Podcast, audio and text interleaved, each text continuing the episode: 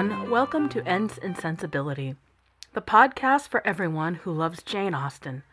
Today, I have something special for you. I was lucky enough to interview the production team of Rational Creatures, the web series based on Jane's final completed novel, Persuasions. Rational Creatures Season 1 came out in 2019 on YouTube as a series about charting your own course, conquering your fears, and falling back in love.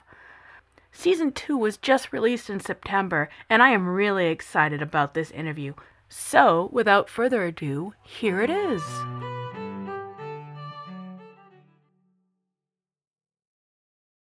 So, I am with the producers, staff, directors of Rational Creatures, and I would love if you could go around and introduce yourselves.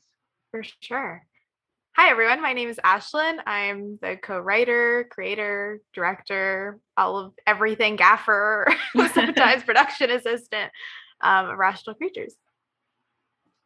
Um, I am Jessamine, and I am the same, uh, filling in many of the roles on the project uh, co creator, writer, director, etc. I'm Anya. I'm also the co everything of Rational Creatures.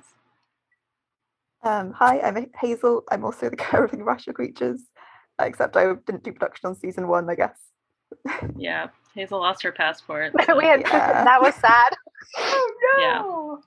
Because we're all in different locations. So. Oh yeah, we probably should have said locations. Yeah. Oh, you're oh. all in different locations? Oh, I mm-hmm. didn't yeah. know that. Where where in the world is everyone? I'm in Toronto, so in Canada. And I'm the UK. Yeah, and I'm in Minnesota. And I'm in Oregon. So oh. yeah. Time zones yeah. are, are a constant struggle. yeah. Wow. You do a little bit of everything and all of the above for Rational Creatures. So Rational Creatures is a show on YouTube. It is based on persuasion, and I would love it if uh, Ashlyn, if you could tell me a little bit about the season one? For sure. Okay. Season one. Well, season one covers about the first couple of chapters of the book but basically we we meet anna who is our anne elliot she is living at home in her late 20s she works for her dad but her dad informs her that he can no longer pay for um for her, her work hours or her salary so uh, she decides to uh, move in with her sister uh, marisol uh, who is our version of Mary.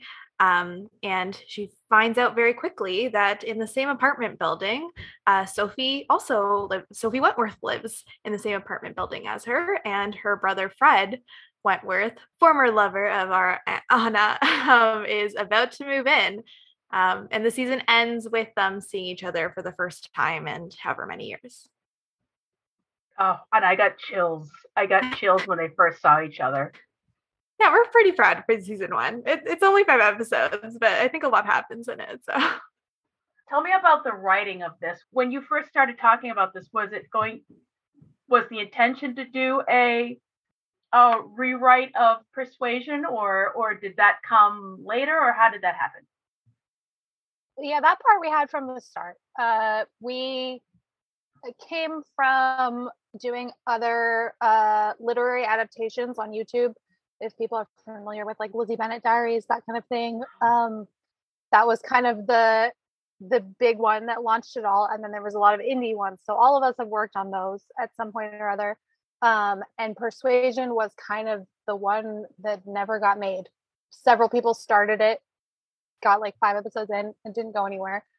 Um, and so we all were in a group chat talking about other stuff to do with web series and literature and just started bouncing ideas around. Um, eventually, it changed to be not so much the format that most of those have been, where it's told through vlogs, because um, we didn't think it worked as well for this story, and we kind of wanted to try something different than what we'd done.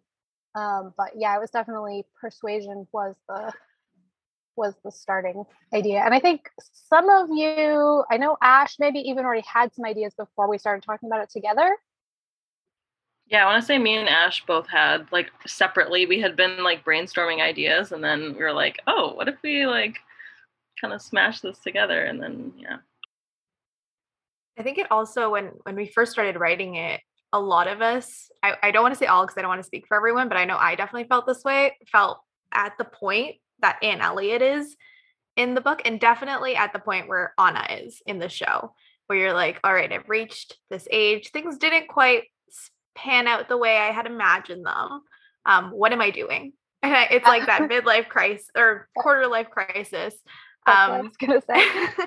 and so we all were kind of like, or at least I was, I was in that space, and so the book kind of went hand in hand with what I was actually feeling in real life.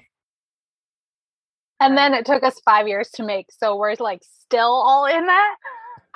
It just every year that goes by and things get delayed, you just like, oh, another year of quarter life crisis. We often joke that when we started this this project, we were I don't think any of us were 27 or we were we were before the character. We were and now we're all or I'm past. Not all of us are past, but many of us have passed that age.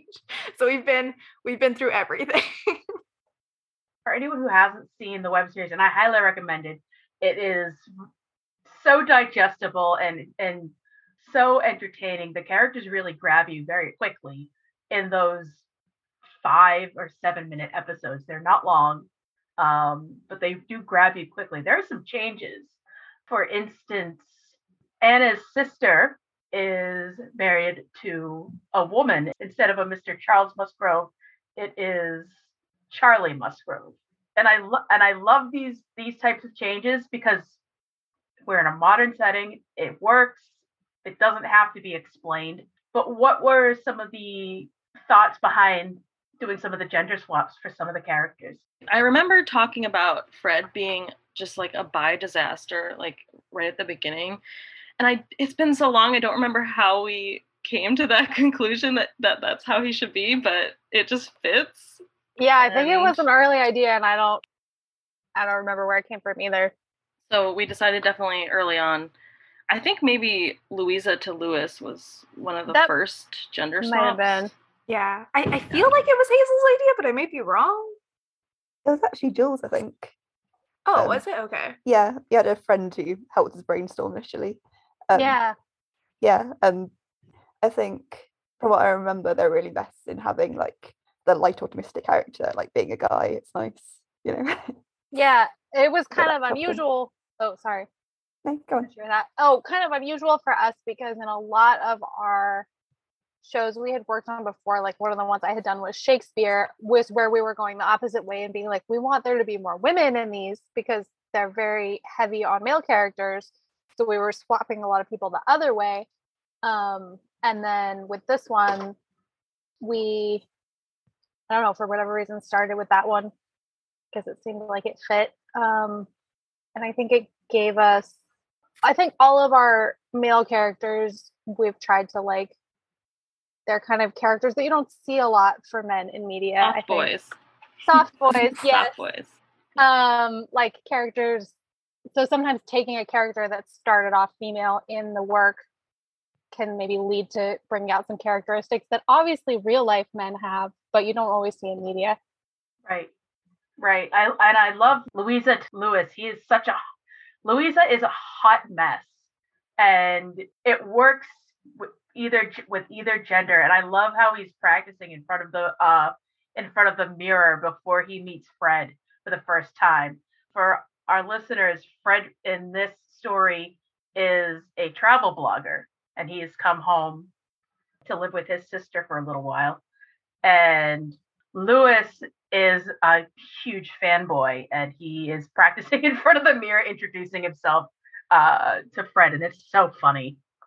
I think that was one of my favorite scenes just because he's so awkward when they met. Was that, I want to say that was the very, very first scene that we shot. Is that right? Yeah. yeah. And it was in this tiny little bathroom. we were awkward. There was what five, four or five people in this teeny tiny little bathroom. I was actually standing up on a ledge in the shower to get the overhead shot. And um yeah, so it was like the first day we had never even met our actors before because none of us lived in Chicago except for Anya where we were shooting. So uh we're just like, okay, go for it go for your characters we just met you and our actors you know you were saying like the characters grab you so fast and i think that's such a credit to all of them um, because we just adore them. Like they're all just so good at their characters. A lot of them are a lot like their characters or share a lot of characteristics with them. And I feel like they were able to just like totally hit the ground running and really flesh them out so fast. Oh, I hope I hope the guy who plays Lewis is not really a hot mess. No, I don't think he has so much of that anxiety that Lewis has, but he does have that like Derek's the Um, sweetest person you'll yeah, ever he's just like so sweet. Yeah. So he has that characteristic of Lewis. That's that's the right way to describe it. Yeah. So tell me more about the, about casting. Uh, you're all over North America, in Europe. How do you cast for for a web series when you're so all so far away? Did you use Did you use Zoom? We we did not use Zoom for season one, so we did end up using Zoom for season two because we did cast a, a character during the pandemic, which is something I do not recommend. For, I don't recommend anyone do anything in the pandemic. no, definitely not. Uh, but for season one, uh, we we put a casting call out there, and we asked um, we asked everyone to submit videos, and um, we like the four of us ended up doing a lot of work in like organizing the videos and keeping track and writing our comments and cutting it down to a select few, and then meeting again and figuring it out. We did have callbacks for Fred Wentworth and and our, our and our Anna, um, because we and Anya spearheaded that because we needed to know that they had chemistry. That was really important to us. Um, but everyone else, we just got really lucky with um, with everything else. I mean, but even like a, a- Henrietta, the character of Henrietta, Stephanie, who plays Henrietta, we fell in love with Stephanie watching her audition. Her audition was so dynamic. We were like, we really like what Stephanie is doing here. We didn't think Stephanie was right for the part she was auditioning for, and we had someone else in mind for it but we loved it so much that we added Henrietta into our script. Like in our original version, we didn't have a Henrietta at all, uh, so so you now have so the audience now has Henrietta, and we're, I can't imagine the show without Stephanie. Now it's just part of the show. Yeah. One of my favorite characters in Persuasion is one that you don't really see a lot. Sir Elliot, Sir Walter Elliot, I should say, because he's such he he is drama. He is just this unbearable snob and and I love him because he's so he's completely oblivious about what he's putting his daughters through. How did you how did you make sure that the the actor you cast as the Sir Walter character was going to work so well? Did you put those put those two together before So beforehand, or We- or how did that work? I think uh, Sir Walter uh, Guillermo on our show was the hardest character to cast, just because there was a lot of things that we needed um, from from our Guillermo. We needed him to be a Latinx actor. Um, it's actually we found we find it difficult to like cast people who are a little bit older, just because we don't have as many connections. Uh, so we were having a hard time. So actually, our Fred Wentworth, Peter, um, actually um, knew Armando from a festival he was in a play a series of plays and connected him with us and that was kind of how we found how we found him and yeah he kind of yeah someone else can talk i feel like i'm Oh, taking over I, I was just gonna say, and it was like the week of shooting. I think, like, I think we were in Chicago shooting and like actually asking the actors, like, "Hey, do you have someone who can come in on the last day and do this role?" Or maybe it was like the week before. I don't know. It was very eleventh hour, so we didn't have. I don't even know if he sent us a tape. Like, it was. We didn't have chemistry reads with him at all, and he just came on set and blew it out of the water. Like, we got very so very great. lucky yeah. So tell me, we've got season one that came out in 2019. So tell me about season two. It's coming out this summer. Um, how did planning, how did shooting, how did all of that happen? Uh, it, it was a saga uh, go ahead. Jessica. well, if, does Anya or Hazel, if you guys have stories you want to tell, we're, we're No, I was just like, how how are we gonna? Where are we gonna start? where do we start? Where do we So 2020. Um, yeah, so we uh hit the ground running in January of 2020 with a crowdfunding campaign. That wrapped up mid-February. I remember being in California. Uh, Ash and I attended a conference where we got to screen the show, which was great. Um, and I remember flying home from that trip and there being signs in the airport. They were like, "Hey, if you were in China, like let us know, and you know, everyone wash your hands." And like it didn't seem like that big of a deal at that time. And then, you know, within a month, we had uh, lockdown. So yeah, we were ready to go. We were trying to book dates with the actors. Uh, we had one actor who had moved out of Chicago, so we needed to be able to fly her out. And then we were like, well, guess we're uh, guess we're waiting. Um, and we got gung ho about editing for a little while because the script needed some tweaking anyway. Uh, and then, like at a certain point, I think we got discouraged and we were like, "We're just not working on this for a while because we can't do anything." Does anyone else want to pick up some parts of the story?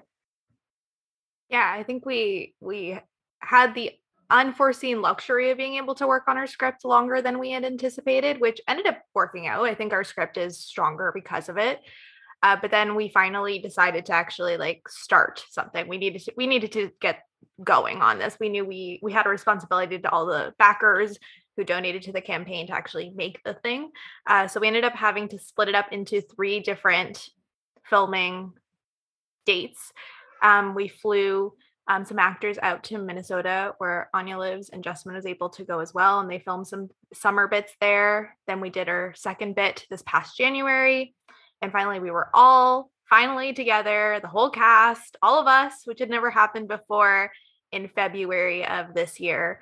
Um, and somehow we made it through no one getting COVID or no one having COVID right before that Just- February shoot. Just, we had made it. cast members who like the like two days after or something got COVID. So it was we really got by. It wasn't all because of of us. It wasn't But- because no, of us. no. no. To be clear, it wasn't our fault. No. But by the skin of our teeth. It was like every time we booked a shoot, then all of a sudden a bad variant would pop up. So it was like, oh, August 2021. You know, everyone's vaccinated. It's it's June. We'll book for August. All of a sudden, Delta hits. So we're like, okay, we better you know like test everyone and be really careful. And then it was right at I think probably the worst of Omicron in Chicago in uh, January. We actually had a cast member who called out several days before because she had it, and fortunately she wasn't in very many of the scenes we had scheduled, so we were able to move them to February. But yeah, it was very. We just just managed it, but it worked out, and yeah, we got to have every every cast member and all of us actually on set one of the days in February, and that was like very special, very exciting. That sounds so stressful. It was. yeah, it was it was really sad to go from the high of having like succeeded our crowdfunding campaign to like "Er, like we can't do anything and Oh. everything sucks. oh boy. Is there going to be a season three? So our actors, some of our actors really Yeah. want season three to happen. Um, but we have reached the end of the book by by uh, season two, and that was a very common question when, we- while we were campaigning. Um, are you going to end the story? And, and we did reach the end of season two, uh, the book in season two. So I I don't think there's going to be a, a season three. Never say never, but we're not planning. A we're not we're not planning it we and we have a lot of other ideas we've now spent five years with persuasion so i think we kind of like to try some new characters after this What other what new ideas are are you thinking about? Are you knocking around uh for after this? uh a lot of Austen ideas get floated that's all i'll say okay. yeah, I don't want to jinx it or like people I don't know. Um, so Rational Creatures will be out this summer on YouTube. Do you have a firm date yet uh, for when it will be released? And can we watch it anywhere else besides YouTube? So right now we're only going to be available on YouTube, but it will be available um, anywhere where you can access YouTube, which is great. Um, in terms of a firm date, we've had every time we set a date to something, something goes terribly wrong, whether it be like the pandemic, uh, uh, like a variant or something. So we've, we've just like learned our lesson to not set any firm dates. We have a general idea in our mind, and, and we will let people know once we get closer to. We won't just like pop an episode out there, uh, but it's um we're we're a little we don't want to jinx it. We're we're really scared of the universe right now after the two years we've had or the couple of years we've had. Also, I just will say that I think season two is going to be better than season one. So if you watched season one and you're a little unsure, And this is nothing about the actors. It's just like I think we up the quality and just like everything is a little bit better. So if you're a little unsure, just Yeah. stay tuned. as well as a lot more happens because season one was really just a tiny little taste of the beginning of the story. Season two is more than twice as long. and there's Oh a- wow. There's a lot of, yeah, we really only did about the first third Yeah. with season one. So there's a lot, a lot, a lot more content and drama and things. And we had things time to prepare. for. Yeah, we and a had budget. we had more time to prepare and we had actual money to work with. Not a lot, but we had some to work with. Well, I want to thank you all for taking time out of your busy uh, schedule wherever you are in the world. I really appreciate it. Um, how many episodes are are there going to be uh, this season? I think there were five. I think it's, I think it's 13. oh, is that- wow. That sounds right. 13 plus secret extra stuff. Yeah, I mean, there's. And Well, and not secret extra stuff like Oh, it's there's not ex- There's extra vlogs. That's not Okay. secret because it was I don't crowdfunding. It's a crowdfunding perk. okay, right, there's, right. there's extra. Uh, the, when we do the flashback episodes, there's extras of those because we had some very generous crowdfunding backers that donated at that top level to get those. So I think there's four of those. So it's like 17 episodes of content. And some of the episodes, a couple episodes are like 10-ish minutes, which for us is long. So it's it's exciting.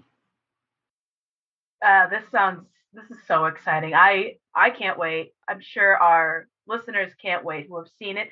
And if you haven't seen it, go watch it. It'll take like half an hour. Come on, the whole it's like half an hour for like the the episodes that are already live for season one. It's great. Um, I want to thank all of you again. Thank you for having us. We really appreciate thank it. you. Thank you. great to great to chat with you. I was checking out the podcast a bit when we knew we were going to do this, and it seems Sense and Sensibility is my favorite, and actually the first book that I worked on a web series for. So Oh, no kidding. yeah, Awesome. Yeah, it's I a don't recommend it. You can find it on the internet, but it's not very good. So that was so much fun. I had such a great time interviewing the team from Rational Creatures, and I really hope that if you haven't seen it, that you'll take the time to actually go check it out. Again, it's Rational Creatures on YouTube. Now let's get back to the text.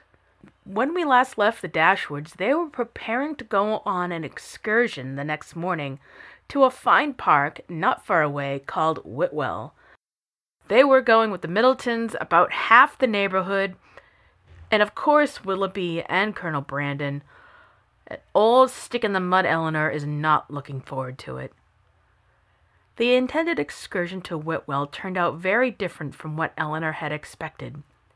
She was prepared to be wet through, fatigued, and frightened, but the event was still more unfortunate, for they did not go at all. By ten o'clock the whole party was assembled at the park, where they were to breakfast.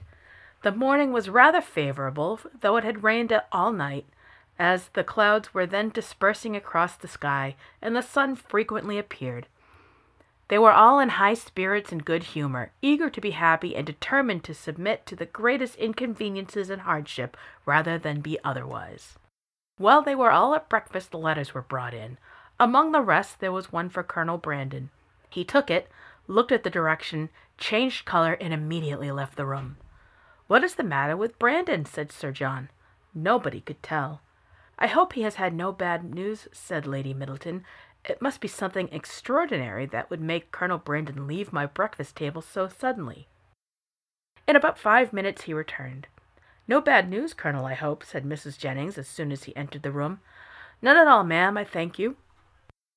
Was it from Avignon? I hope it is not to say that your sister is worse. No, ma'am, it came from town, and is merely a letter of business. How came the hand to discompose you so much if it was only a letter of business? Come, come, this won't do, Colonel. Let us hear the truth of it. My dear madam, said Lady Middleton, recollect what you are saying. Perhaps it is to tell you that your cousin Fanny is married, said Mrs. Jennings, without attending to her daughter's reproof. No, indeed, it is not. Well, then, I know who it is from, Colonel, and I hope she is well. Whom do you mean, ma'am? he said, coloring. Oh, you know who I mean. I am particularly sorry, ma'am, he said, addressing Lady Middleton, that I should receive this letter today, for it is on business which requires my immediate attendance in town. In town? cried Mrs. Jennings. What can you have to do in town at this time of year? My own loss is great, he continued, in being obliged to leave so agreeable a party, but I am the more concerned as I fear my presence is necessary to gain your admittance at Whitwell. What a blow upon them all was this! Okay, let's stop for a minute. Elinor is expecting it to be rainy and miserable, and to be miserable, but the morning is looking like a nice one, and Sir John and Lady Middleton have the whole neighborhood at for breakfast, and everyone is at the park and excited to be going somewhere new. One of the servants comes in with the Middleton's letters, and probably the Dashwoods' letters too, and there's a letter for Colonel Brandon. Brandon takes one look at this letter, he changes color, and he bolts from the room. We assume to read it. Lady Middleton is only concerned because he rudely left her breakfast table. So after about five minutes, Brandon comes back to the Spanish Inquisition.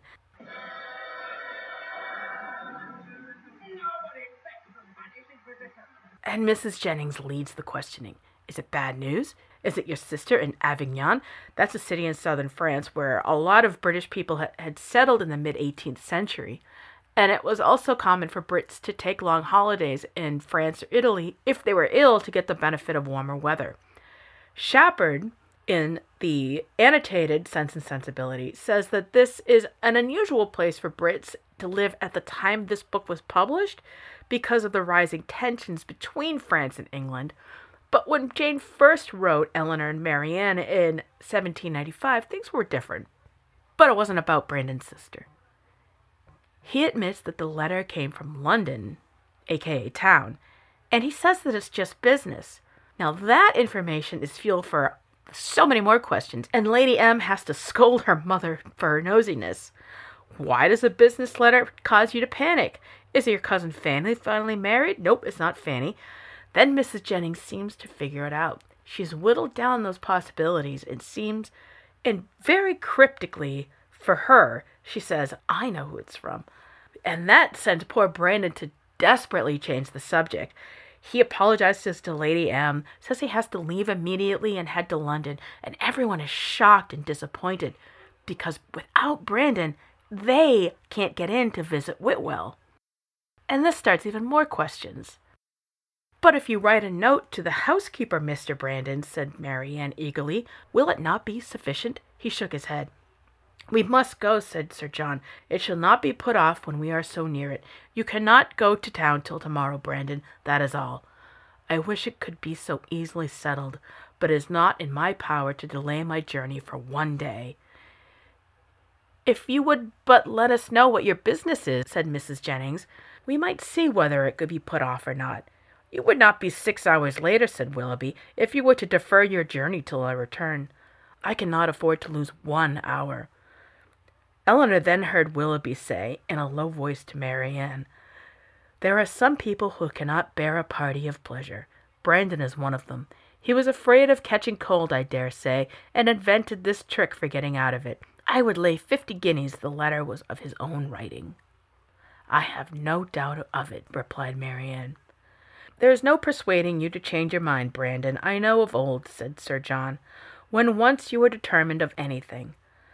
But, however, I hope you will think better of it. Consider, here are the two Miss Careys come over from Newton. The three Miss Dashwoods walked up from the cottage, and Mr. Willoughby got up two hours before his usual time on purpose to go to Whitwell. Colonel Brandon again repeated his sorrow at being the cause of disappointing the party, but at the same time declared it to be unavoidable. Well, then, when will you come back again? I hope we shall see you at Barton, added her ladyship, as soon as you can conveniently leave town, and we must put off the party to Whitwell till you return. You are very obliging, but it is so uncertain when I may have it in my power to return that I dare not engage for it at all. Oh, he must and shall come back, cried Sir John. If he is not here by the end of the week, I shall go after him. I so do, Sir John, cried Mrs. Jennings, and then perhaps you may find out what his business is. I do not want to pry into other men's concerns. I suppose it is something he is ashamed of. Colonel Brandon's horses were announced. You do not go to town on horseback, do you? added Sir John. No, only to Honiton. I shall then go post. Well, as you are resolved to go, I wish you a good journey, but you had better change your mind. I assure you it is not in my power. He then took leave of the whole party. Is there no chance of my seeing you and your sisters in town this winter, Miss Dashwood? I am afraid none at all. Then I must bid you farewell for a longer time than I should wish to do. To Marianne he merely bowed and said nothing. Come, Colonel, said Mrs. Jennings, before you go, do let us know what you are going about. He wished her a good morning, and attended by Sir John, left the room. Let's stop there because there is a ton to talk about in this scene. This scene is so interesting to me because you get to see how an emergency, and that's what this is for Brandon, affects all the important characters here. Sir John tries to talk his friend into waiting a day to leave, but Brandon says again no. Sir John is concerned for his friend, but only begs him to stay for the sake of the party. Remember, Sir John's whole life is one big party. He even tries to guilt Brandon into staying. All the younger people in the neighborhood are here for the trip. It would be a shame to disappoint them. But even guilt won't work on Brandon. But Sir John also won't pry into his friend's business, at least in front of this group. He might do it while walking Brandon to his horses. Brandon is so secretive here. He won't answer more than the most basic questions, albeit very politely. He denies it's important. He denies it's important, but it's important enough that he has to leave immediately. And at the same time, he's exceedingly polite about it. He apologized to Lady M, who made the comment when he got up, but his motives remain mysterious. Now, we already know that Mrs. Jennings is interested in matchmaking and loves to tease Marianne and Elinor about their possible beau. But now we're seeing how wheedling she is. She flat out demands that Brandon let her in on his secret and then hints that she already knows what it's about. She embarrasses him and forces her daughter to scold her.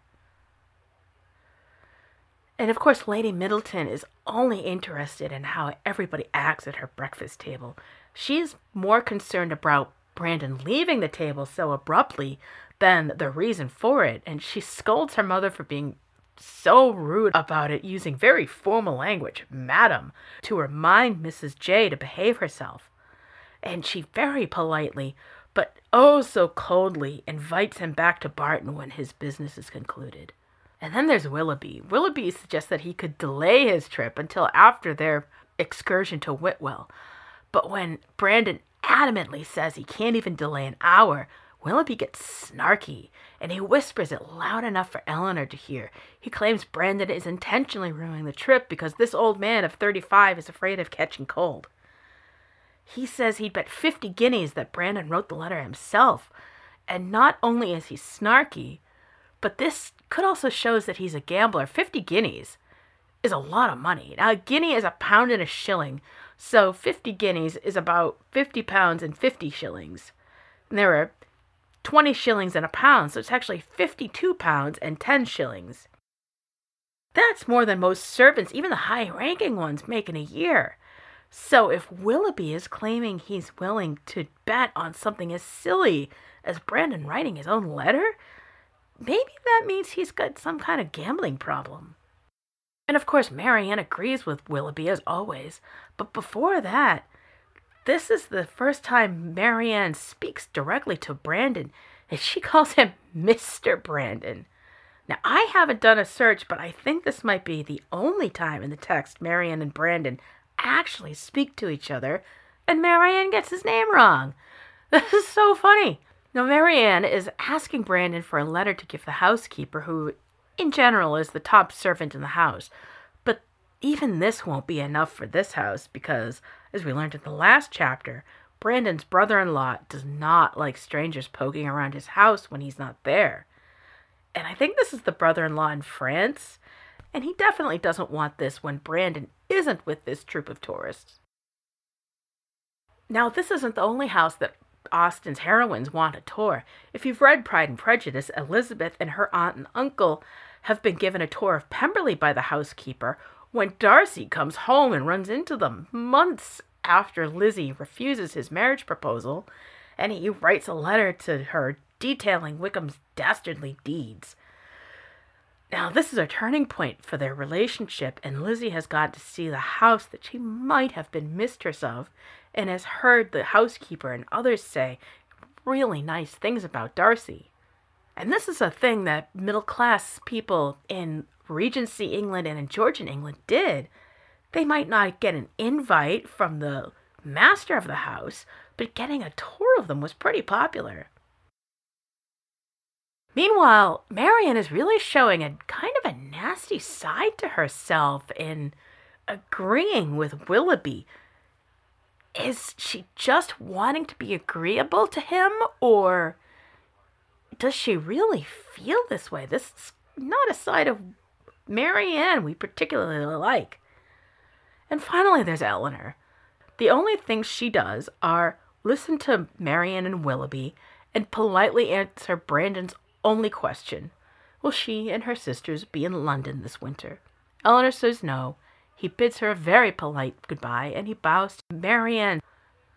There's so much character written in such a short space in this scene, and I think that's that's really one reason why I love it so much. It allows each character to develop and express themselves and show what kind of person they are. And it's funny that Elinor only gets that one sentence, that single line, and it's a negative.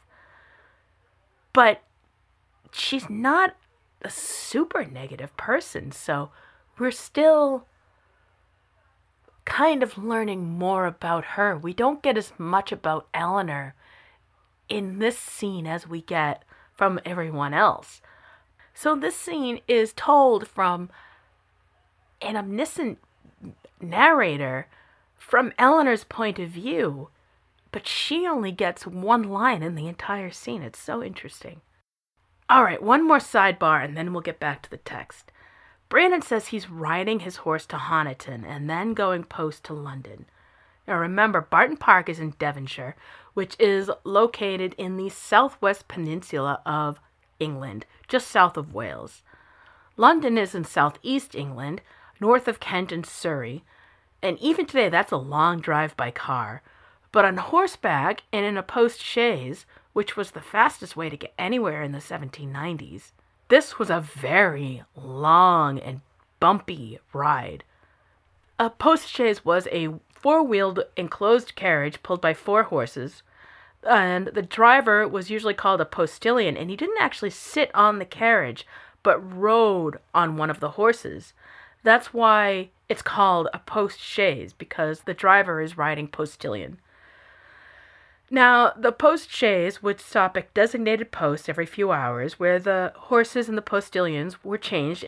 Now, normally this would be at a pub or an inn, some places where the horses could be changed, everybody could get out and stretch and get a bite to eat and prepare for the next leg of the journey.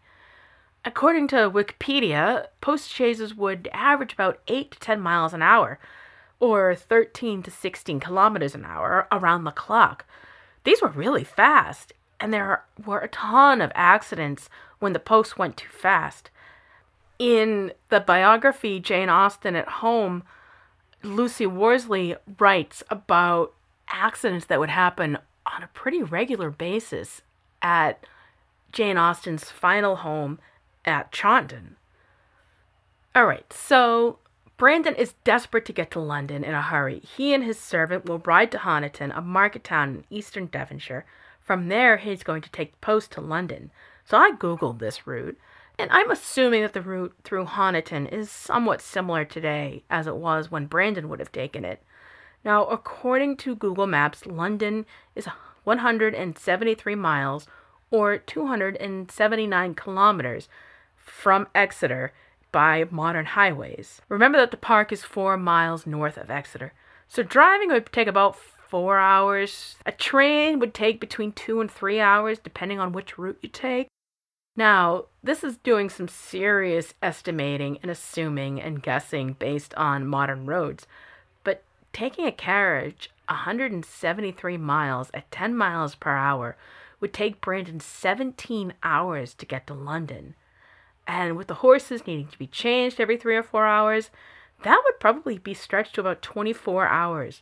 So if Brandon leaves around 10 a.m., he's going to get to London the next day around midday, maybe later. So you can see how much of a rush that he is in. I've actually pasted some of the Google Maps that I used into the episode notes. Anyways, it's a really long ride on horseback and by post. It's a long ride now, especially if you have kids, so Burton has to leave immediately if he wants to catch the next post chaise to London. Okay, are we ready to continue? The complaints and lamentations which politeness had hitherto restrained now burst forth universally, and they all agreed again and again how provoking it was to be so disappointed. I can guess what his business is, however, said Mrs. Jennings exultingly. Can you, ma'am? said almost everybody. Yes, it is about Miss Williams, I am sure. And who is Miss Williams? asked Marianne. What, you do not know who Miss Williams is? I am sure you must have heard her before. She is a relation of the Colonel's, my dear, a very near relation. We will not say how near for fear of shocking the young ladies. Then, Lowering her voice a little, she said to Elinor, She is his natural daughter. Indeed! Oh, yes, and as like him as she can stare.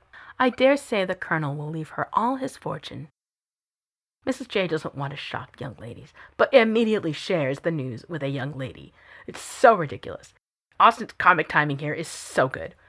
Of course, Elinor is so mature for her age that Mrs. J might forget that Elinor is only 18. But let's focus on what Mrs. Jennings actually said. Brandon is going to deal with Miss Williams, his natural daughter.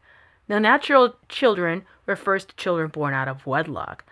Brandon was never married to this girl's mother, but he pays for her care and probably her education. We can infer from Mrs. Jennings' words that Miss Williams is living in London, and Colonel Brandon is going to deal with an emergency involving her. But that's all Mrs. Jennings knows, or will share, anyways. And knowing how much she loves gossiping, she would probably share more information if she had it. But Mrs. J also apparently has met this girl either here at the park or in London because she says the girl looks just like Brandon.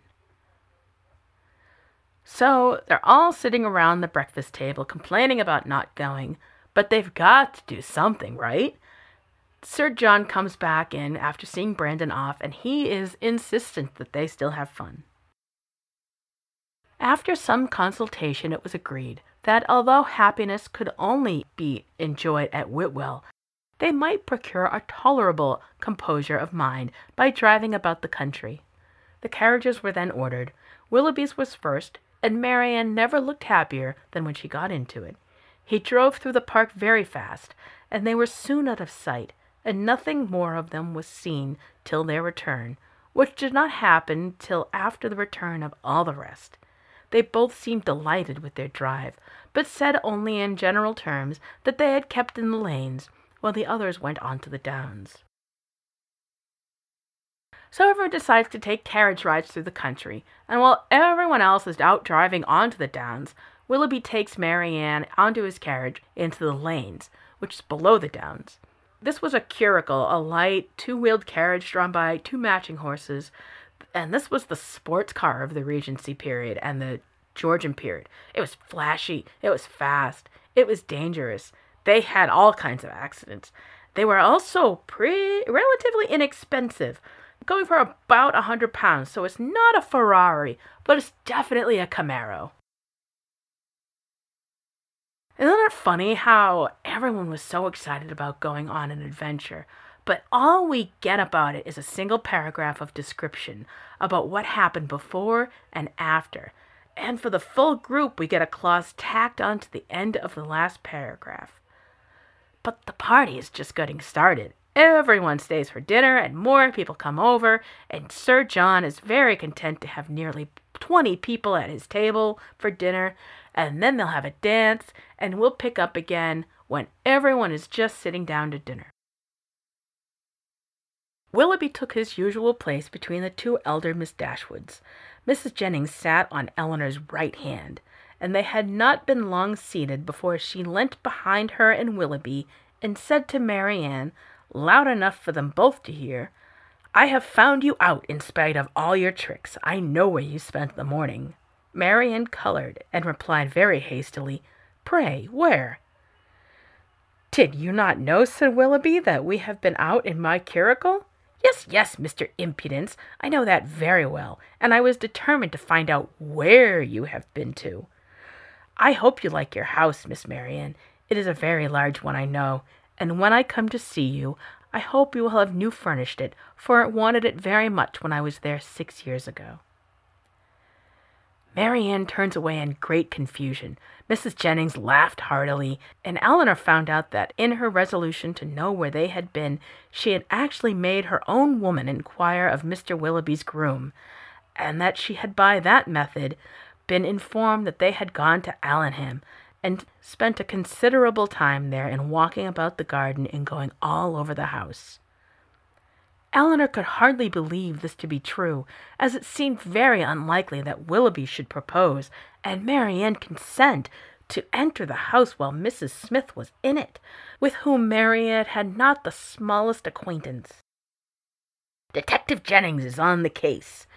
She had her maid ask Willoughby's groom about where they were, not very proper, but servants definitely gossiped, and I'm sure this isn't the first time Mrs. Jennings has asked her maid to ask somebody else's servant for information. And where were they? They went to Mrs. Smith's house, Allenham. Well, she was still there, and Willoughby showed Marianne all over the grounds and the rooms. Mrs. Jennings is very loud and very rude when she says that she approves of the pair of them sneaking into Allenham and looks forward to be invited there once Marianne and Willoughby are married. And how does Marianne respond? Well, she has at least the presence to blush while Willoughby tries to misdirect and answer the question himself by saying, Oh, we went off in our curricle, didn't you know that? But we know Mrs. J. You can't get her off the trail once she has the scent.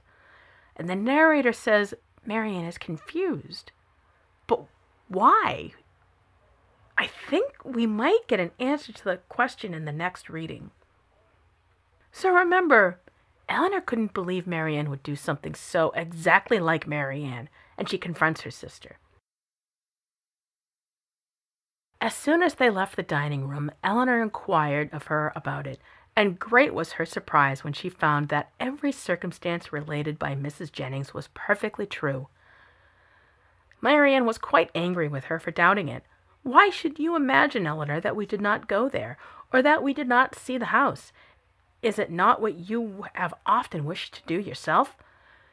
Yes, Marianne, but I would not go while Mrs. Smith was there, and with no other companion than Mr. Willoughby.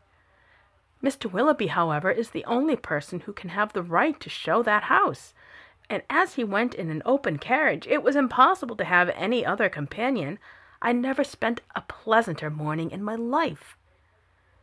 I am afraid, replied Elinor, that the pleasantness of an employment does not always evince its propriety. On the contrary, nothing can be stronger proof of it, Elinor. For if there had been any real impropriety in what I did, I should have been sensible to it at the time. For we always know when we are acting wrong, and with such a conviction I could have had no pleasure. But, my dear Marianne, as it has already exposed you to some very impertinent remarks, do you not now begin to doubt the discretion of your own conduct? If the impertinent marks of Mrs. Jennings are to be the proof of impropriety in conduct, we are all offending every moment of our lives. I value not her censure any more than I should do her commendation.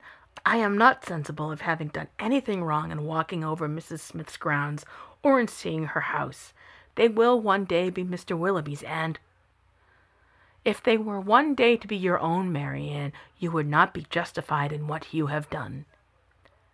She blushed at this hint, but it was even visibly gratifying to her, and after a ten minute interval of earnest thought, she came to her sister again and said with great good humor, Perhaps, Elinor, it was ill judged of me to go to Allenham.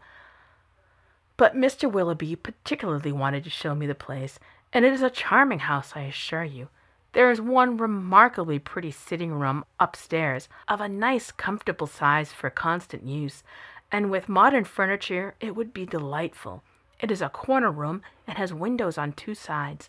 On one side you look across the bowling green behind the house to a beautiful hanging wood, and on the other you have a view of the church and village, and beyond them of those fine bold hills that we have so often admired.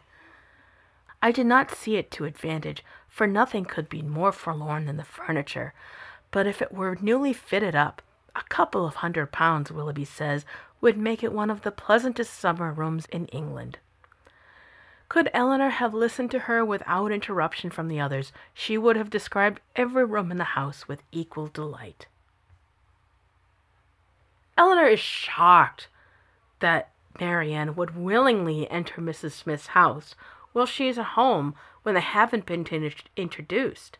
Like I said before, touring a country house was a thing middle class English folk did, but not while the owners were home. That's rude. It's also very inappropriate for her to go solely with Willoughby. At this time, it would have been highly inappropriate for a single woman to go anywhere alone with a man who wasn't her relative. And going off in a carriage alone with him was kind of frowned upon. If you read Northanger Abbey, you remember how comfortable Catherine was when John Thorpe takes her on her car- on his carriage alone. Of course, Catherine had a totally different reaction than Marianne because Catherine believes it's not respectable and she dislikes Thorpe and she's angry that he lied to her about her friends the Tilneys to get her into the carriage. And then there's Emma and Mr. Elton when he proposes to her while they're crammed in this tiny carriage alone. But Marianne doesn't believe she did anything wrong. Elinor says that just because something feels good doesn't mean it is good, but Marianne argues that that is that the exact opposite is true. And I'm going to quote Shapard again from the Annotated Sense and Sensibility because he puts it really well. Marianne proclaims a succinct version of the moral sense, the idea that human beings possess a natural or instinctive sense of goodness that can serve as the foundation of morality. This idea played an important role in 18th century philosophy, espoused in varying forms by many leading thinkers, and was adopted by romantic writers and proponents of sensibility. Marianne believes if it feels good, then it must be good, which is a pretty messed up way to think about things when many things that feel good are not good. Austen, I think, is going to criticize this idea using Marianne later in the book, but we're nowhere near that point yet. But why does Marianne feel this way? She turns away from Mrs. J in great confusion. She blushes when Elinor chastises her. Is she surprised that others have a problem with her actions? When she would know that this would be considered inappropriate and she does it anyways because she does not agree with the public ideas of what is appropriate and inappropriate for a young woman to do. So she spends like 10 minutes thinking about what she's done. And she comes back and says, It was Willoughby's fault. He wanted to show me around, and she definitely wanted to see it. And so, sorry, not sorry. And then she goes on, of course, and descri- starts describing the rooms. But there is one question remaining for us modern readers. They are so happy when they come back. Did Marianne and Willoughby have sex? That's really why going off with an unrelated man is frowned upon, and why Elinor says people will talk, and Miss Jennings is already talking. It will all settle on Marianne's reputation, and a girl whom people talk about will have problems on the marriage market. And all of these rules that Marianne chafes against are all about trying to ensure the appearance of a girl's purity and virginity so that she can be considered eligible in marriage. So, did they do it? I think this is an unknown that we'll come back to throughout the story. Well, I had a lot of fun with this episode. Talking with the team from Rational Creatures and doing the research here was a lot of fun. That might sound weird, but that's how I roll. Next episode, we'll learn more about Colonel Brandon's family and Willoughby's intentions toward Marianne. Thank you for listening to Ents and Sensibility. This episode was written and produced by me, Casey Meserve. You can listen to all the episodes of Ents and Sensibility on Apple Podcasts, Spotify, or wherever you get your podcasts. If you like the show, please share, like, and subscribe and leave a review. Those reviews really help other people find the podcast. Thank you, and I hope you'll visit again soon.